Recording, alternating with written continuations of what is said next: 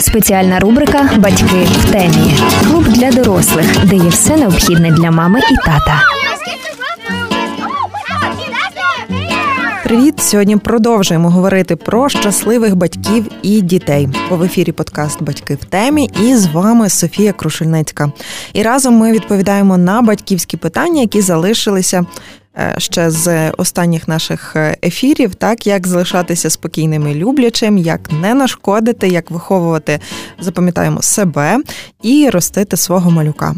Від харчування і до гаджетів, від істерик і до лікування першого нежиттю. І сьогодні ми розкажемо вам про ще одну круту цікаву тему, бо говоримо ми із дефектологом про перші словами з Берестовою Анною, дефектологом та авторкою ігор «Слухайте шуми». Вона, до речі, краще і більше розповість про це, що, що це означає, що з тим робити, як їх слухати, ті шуми, так? Тому що я намагалася розпитати, але зрозуміла, що це буде краще послухати саме від Анни. Тому, Анно, привіт! Привіт! Ці ігри, вони є дуже круті, їх знають по всій Україні і не тільки, бо їх використовують для дітей із порушенням слуху, із порушенням мовлення, та також ті діти, які хочуть навчитись правильно говорити і без помилок, і батьки сучасні, які хочуть зробити так, щоб дитина в майбутньому гарно писала диктанти, гарно вчила різні мови, бо саме ігри «Слухайте шуми», вони допомагають дитині навчитись диференціювати звуки з оточуючого світу. Це перші звуки, які, наприклад, дитина чує вдома, як гуде е, пилисос, як е, вода л'ється з крану, як е, киця м'яукає. Тобто ці звуки, які нас оточують, але ця гра допомагає саме їх почути, продиференціювати, запам'ятати і краще диференціювати в оточуючому світі. Дякуємо. Бачите, я казала, що в мене точно не вийде так класно про це розповісти і зрозуміти, що ж це означає. Але за сьогоднішній ефір, і я впевнена, що там ще кілька, так, ми домовимося з Анною, і ми зможемо повністю обговорити, розпитати взагалі все про звуки, про перші слова, перші букви, та взагалі все перше в малюка, що пов'язане з мовленням. Тому що я думаю, після того, як дитина там навчилась, нас ну, народилась, та, скажімо, потім у нас йде прикладання, ГВ, годування, харчування, прикорм, потім лікування, звичайно, там вже перші кроки, повзання, сидіння, ага. І потім оцей новий етап, мовлення. Коли ж дитина буде говорити. До речі, хотіла ще розповісти, що Анна до нас приїхала Запоріжжя, ну як до нас, вже е, в серпня вона проживає е, у Львові, е, і ми оце от перед випуском говорили, що ж їй найбільше подобається, і ви здивуєтеся, але насправді це дерева, так? Е, Тому львів'яни, гості міста, звертаємо на це увагу, порада від нашого експерта, так, і гуляємо більше по парках і, звичайно, слухаємо подкаст «Батьки в темі». Тому перше наше питання. Загалом у нас батьківство, можливо, це ще десь прийшло, скажімо, з попередньої так системи, з того, як ставилися в Україні саме до того, до виховання дітей, до того, коли ти маєш почати робити щось, так? У нас там до шести місяців не всів, вся родина збирається і така, о Боже, що робити? Дитина не сіла. Але е, ми пам'ятаємо, говорили з попередніми експертами, все окей буде з вашою дитиною, е, маємо лікаря, якому довіряємо, і довіряємо своєму малюку. Потім ходити. Слава Богу, почав ходити. Вже всі спокійні. У мене просто теж донька якраз на тому етапі, коли вона вже почала ходити, сидіти, все ніби окей, і зараз якраз е, говорити. Mm. Та? І ми дуже часто, е, всі батьки, особливо там молоді, чуємо такі фрази, там, ти почав говорити дуже швидко, ти вже в цьому віці, там, не знаю, вірші читав, хтось там е, взагалі там, роз, двома мовами вже розмовляв. Yeah. Як батькам пережити у цей період, тому ми хочемо запитати, в якому віці взагалі починається запуск мовлення? Увага, слухаємо. Слухаємо. Запис мовлення. Я працюю з дітьми починаючи з двох років, але можна звернутися на консультацію і діагностику до логопеда і раніше. Головне знайти того фахівця, який працює з раннім віком.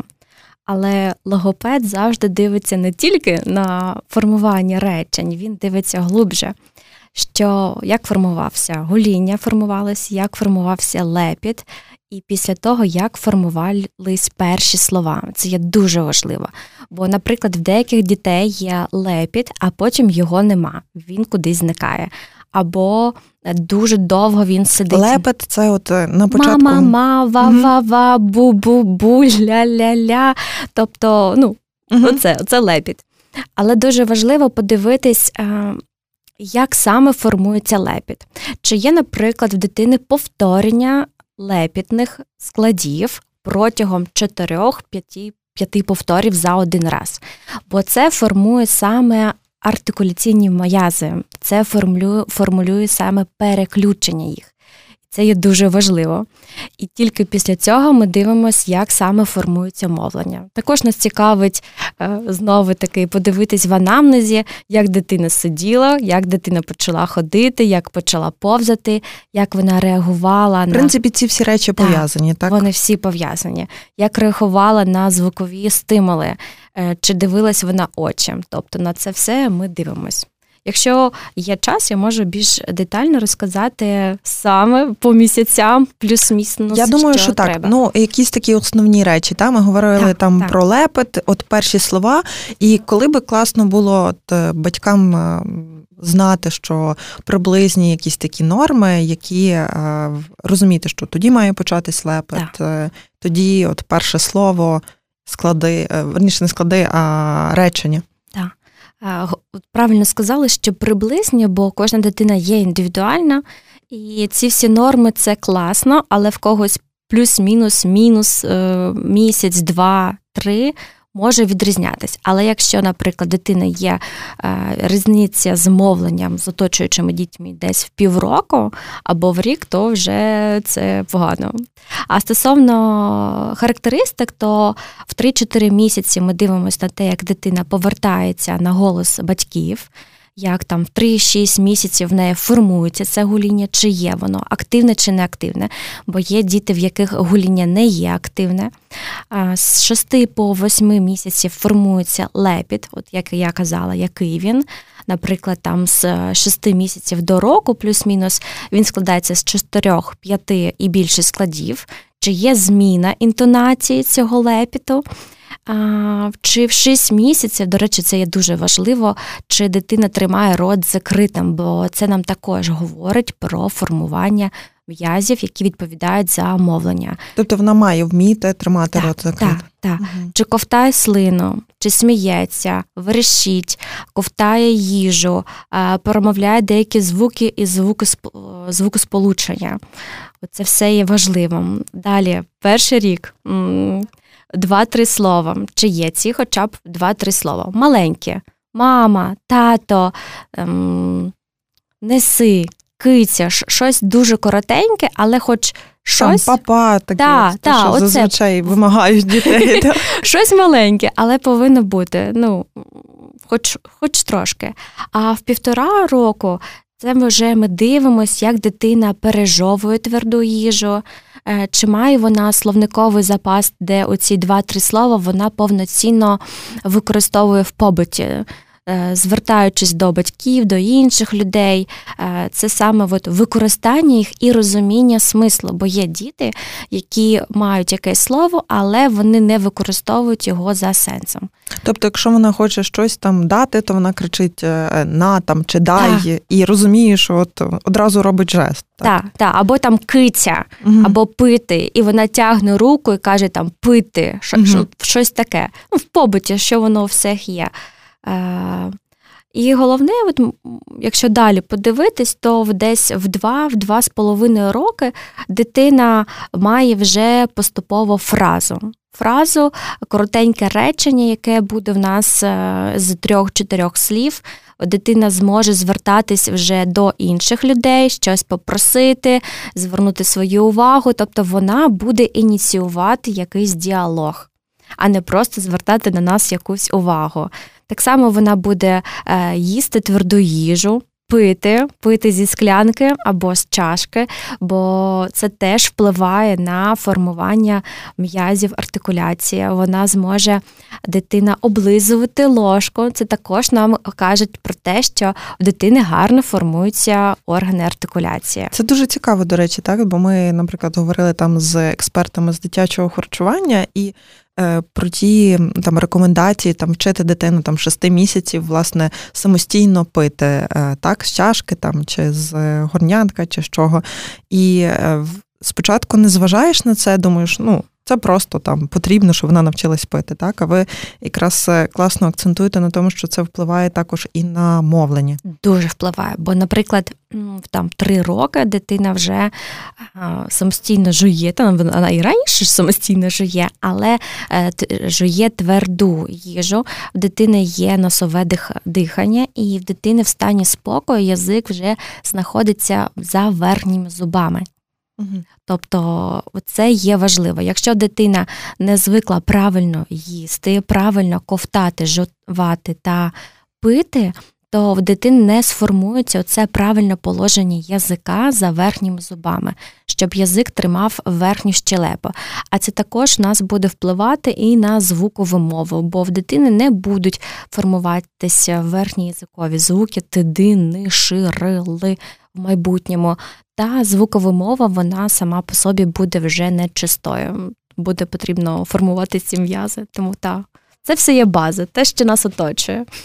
І це класно, бо це, тобто, ми, батьки, можемо впливати на ці речі, там, власне, змалку, без якихось там особливих ресурсів. Та це звичайне те, що, те, що ми робимо завжди. Так. І не завжди звертаємо увагу. Також хотіла б запитати, якраз ми почали говорити про е, певні норми, чи ви ще не завершили? Ні, думаю, там, в принципі, якщо стосовно норм, то можна про це казати багато-багато, але якщо коротко, от про це воно є основне. Тобто до двох з половиною років дитина мала б почати говорити вже речення? Так. Такі Хоча короткі, ну короткі, там, та. Мама, дай, угу. Хочу пити, ні, не буду. Тобто щось таке. Зрозуміло. Тому а, якраз питання також буде про червоні прапорці в мовленні. Тобто, коли нам, а, батькам, а, в принципі, варто звернути увагу а, на те, що в дитини щось не виходить. Я завжди за те, щоб не тиснути на дитину, угу. та, і не намагатись, там, не вимагати від дитини в півроку вже розмовляти і відповідати на питання. Але, власне, червоні прапорці, вони... А, Ну, це було б корисно знати про них, щоб звернутися до спеціаліста раніше, так, тоді, коли потрібно, і можна вже працювати. Червоні прапорці. Це, наприклад, якщо дитина хоче щось, але вона не каже «дай мені» або там «ма-хо», наприклад, а починає мичати і щось показує, то оце дуже важливий червоний прапорець, бо якщо в дитини добре формується мовлення, вона буде навіть слова, якщо не вимовляє, вона буде їх замінювати складами, оцими лепітними словами. А якщо... Це в якому віці, щоб орієнтуватись? Ну, приблизно. Та навіть якщо в півтора року дитина мичить і угу. просто щось хоче, і нема там мя-мя-мя, ба-ба-ба, угу. оце мичання, це і в півтора року я би звернула на це увагу, чому дитина не вимовляє звуки голосні або приголосні, і вона мучить. Ну, для мене це є велике питання. Тобто щось дитині мішає саме формуватись мовленню. Бо є діти, яких, в яких це в два і в три роки, але от в півтора року такого мучання теж не повинно бути. Це один з таких моментів. Угу. Тобто на це теж варто звернути увагу. Так, так. З часом, там, в певному віці, окрім мичання, також... Чи буває таке, наприклад, що дитина там лепет був, перші слова були, а речення вона не складає? Так, таке буває. Тоді ми також звертаємось до логопеда і шукаємо причину. Бо на якомусь етапі відбувся збій такий, в кавичках та в лапках збій. Бо якщо в дитини класно формується мовлення, то цього не буде. Є етап лепіту. В два роки в нас починаються слова, в три роки в дитини вже багато речень, вони прості, і дитина використовує ці слова і речення в побуті. якщо на цьому етапі в нас не відбувся перехід, там в два, в два з половиною, в три роки, ми йдемо до фахівців. Але б я не чекала, якщо чесно, трьох років, бо ті люди, які приходили до мене на консультацію в два роки, я їм рекомендувала два-три місяці почекати, повиконувати мої вправи, мої рекомендації, подивитись, чи буде динаміка в розвитку, і найчастіше е, її не було. І от е, в цей момент з двох до трьох років, то найчастіше він не відбувається в тих дітей, в яких є якісь моменти. Тому можна в два роки вже просто піти на консультацію діагностику, зрозуміти, як грати вдома, як формувати це мовлення, і вже далі дивитись, що, угу, що буде. Працювати, в принципі, так, з цим. Так. Також цікаво, от багато дітей, як в нас там кажуть в народі, та сьокають, чи там... так зменшують якісь букви, там звуки, верніше, з'їдають, мають там свої власні слова. З цим потрібно працювати? Чи це окей і це нормальний період в житті дитини? Якщо ми беремо дитину в три роки, то в неї таке може бути, і це є вікова норма, коли вона може замінювати шиплячі звуки, шижичі, сонорні звуки, коли вона може змінювати складову будову слова. Це є норма. Але коли це, наприклад, дитини, дитині вже три з половиною - чотири роки, то цього вже не повинно бути. Тому в залежності від того, які звуки вона замінює і які слова в неї, в неї є заміна. Також е, говорять про те, що там розговориться пізніше. Та? Ти там, е, ну, ми говорили якраз про те, що е, важливо також, е, як батьки говорили, так, е, там, коли почали верніше говорити. Там, е, якщо дитина там, в два з половиною - три роки ще не розмовляє, з цим можливо працювати, так? Так, так, звичайно. Я знаю, тобто для батьків це шок, так? Тому що ти ну, не завжди можеш вплинути, ну, в принципі, не можеш вплинути спершу на це, та це просто так стається. От, але також хотіла б запитати про те, як допомогти почати розмовляти от малюку. Все-таки щось ми та й можемо зробити. Звичайно. По-перше, я рекомендую завжди своїм клієнтам це отримувати задоволення від процесу спілкування своєї дитини, грати із кайфом, відчувати радість від цього, не боятись бути дитиною, нам дорослим, десь смішними або якимись там неуклюжими. Де б ми не були, ми повертаємось на рівень дитини, розмовляємо з дитиною на рівні, тобто ми бачимо її очі, дитина бачить наш рот. То це є дуже важливо, щоб батьки артикулювали і показували ось губи. Наприклад, там мама взяла бутилку і каже «во, во, вода, да, молодецька, що це, дивись, вода». І цю воду ми, наприклад, там п'ємо, наливаємо, переливаємо, щоб дитина, вона бачила цю артикуляцію, бачила, як ми вимовляємо, і їй було цікаво на це дивитись. Але для цього ми використовуємо якусь гарну помаду, щось таке цікаве, ми можемо а, з їжею трошки, ну, наче пограти, але саме тоді, коли ми хочемо формувати це мовлення, ми можемо фарбами мамі там щось намалювати, мамі, татові, щоб дитина звертала на це увагу, щоб їй було цікаво. Тоді вона буде бачити артикуляцію і буде розуміти, як правильно вимовляти ті чи інші слова і звуки.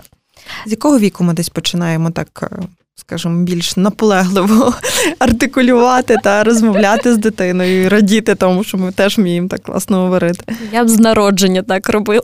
Тобто це нормально, та з народження так. Це не нашкодить точно? Не нашкодить, бо є таке правило, що ми з дитиною розмовляємо як з дорослою особою. Це класне правило, але воно працює, коли дитина майже віком від трьох років. Якщо дитина молодша, або в неї нема ще, нема в неї ще слів, то ми формуємо їй мовлення, розмовляючи з нею інколи так само, як вона розмовляє. Чому? Бо якщо в дитини є затримка мовлення, то вона буде пробувати, пробувати, а потім, коли зрозуміє, що в неї щось не виходить, дитина починає не хотіти розмовляти. В неї починається істерика, вона верещить і не хоче нічого за нами повторювати. От якраз в таких випадках ми завжди повертаємось на рівень дитини і розмовляємо бу-бу-бу, ва-ва-ва, ля-ля-ля, щоб вона побачила, що її чують, її розуміють, з нею розмовляють на цьому етапі зараз, якщо ми кажемо про корекцію. Так само, як вона вміє, тоді вона відчуває себе почутою, зрозумілою, і тоді ми вже можемо починати щось вибудовувати далі. А, і це от є дуже важливим. Тому, тому так. Угу. А взагалі є якісь рекомендації, як насправді не нашкодити, так? Не спішити там, не тиснути на дитину, бо я знаю, що зараз, наприклад, з'явилися, ну, це вже для, для трохи, напевно, старшого віку, рекомендації не змушувати дітей вчити, там, наприклад, букви і так. числа, так? Тому що це впливає на те, як дитина бачить світ, на його картину, уявлення. Mm-hmm. Можливо, є якісь такі от рекомендації, як не тиснути, не зіпсувати оце от бажання розмовляти? По факту, якщо дитина зацікавлена, якщо дитина змотивована, то цих моментів і не буде. Дитина повинна також розуміти, що від неї хочуть, і розуміти, що їй за це буде. Бо діти, вони, як і дорослі, вони чітко відчувають, що десь можна змоглювати. І тому ми, як дорослі, ми шукаємо класну, цікаву мотивацію. І ця мотивація найчастіше є на вулиці. Свіже повітря, парк, ровери, самокат, бегавели. Тобто це те, що допоможе дитині фізично розвиватись, розвивати опорно-рухову діяльність свою, формувати мислення, і від того вже в нас буде і формуватись гарне мовлення. Ну і я завжди кажу батькам, щоб вони не йшли і не торкались, мабуть, дитини, коли вони десь знервовані або втомлені. Бо оцей момент, коли мама або тато втомлений, знесилений, і тут треба сісти, щось пограти, бо я ж добра мама і добрий mm-hmm. тато. Я би цього не робила, краще в цей вечір реально нічого не робити, набратись ресурсу сил, а потім в наступний день вже сісти і пограти дві-три хвилини.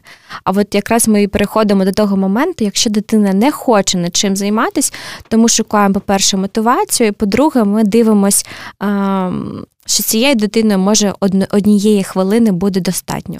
Зранку одна хвилина, де ми там пограли, формуючи її мовлення. В обід хвилина, ввечері одна хвилина. Ну, тобто ця норма для цієї дитини. Потім ми будемо збільшувати цей час. В когось це десять-п'ятнадцять хвилин. Тобто ми дивимося на дитину і підлаштовуємось під її настрій і самопочуття.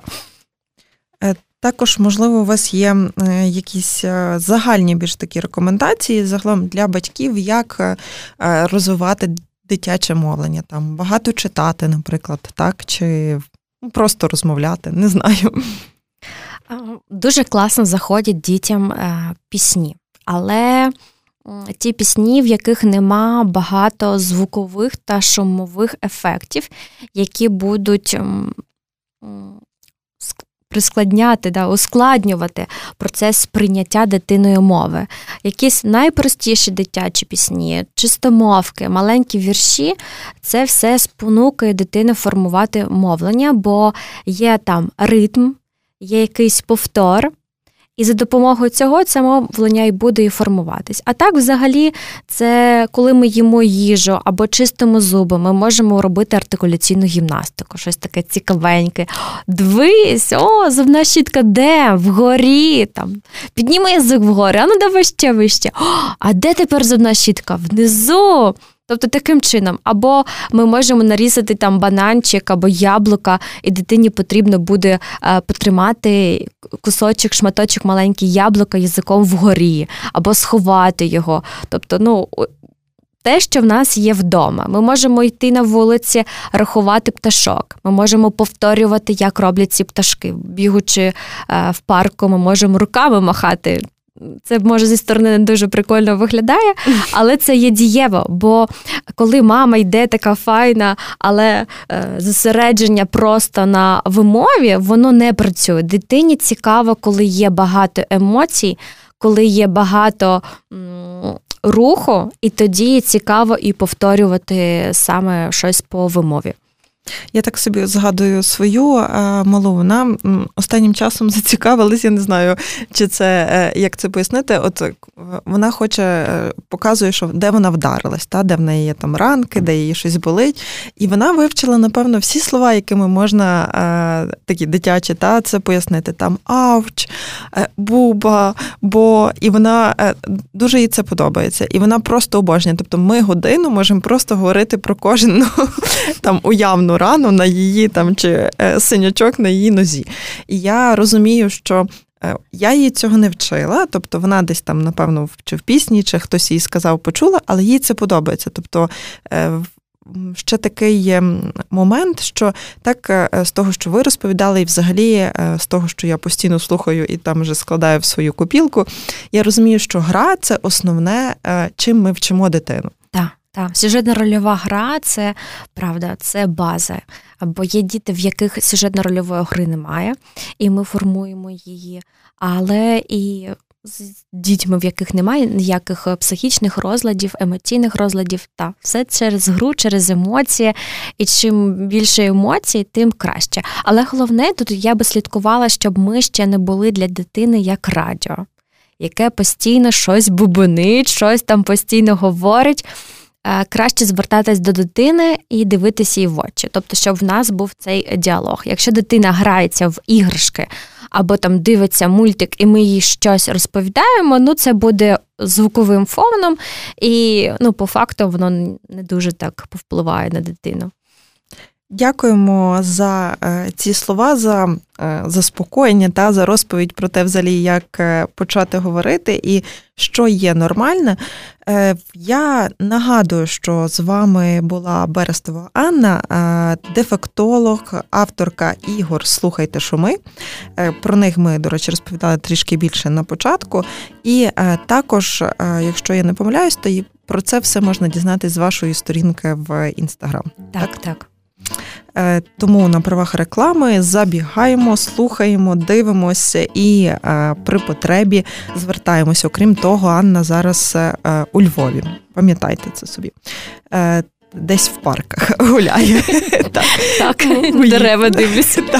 Бо їй дуже подобається. І багато-багато говорить.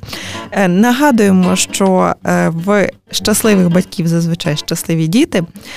Тому дбайте про себе, любіть, багато говоріть, смійтеся і не забувайте слухати подкаст «Батьки в темі». Це клуб для дорослих, де є все необхідне для мами і тата. А з вами була Софія Крушельницька, і я сподіваюся, що ви будете слухати нас і далі. Спеціальна рубрика «Батьки в темі». Клуб для дорослих, де є все необхідне для мами і тата.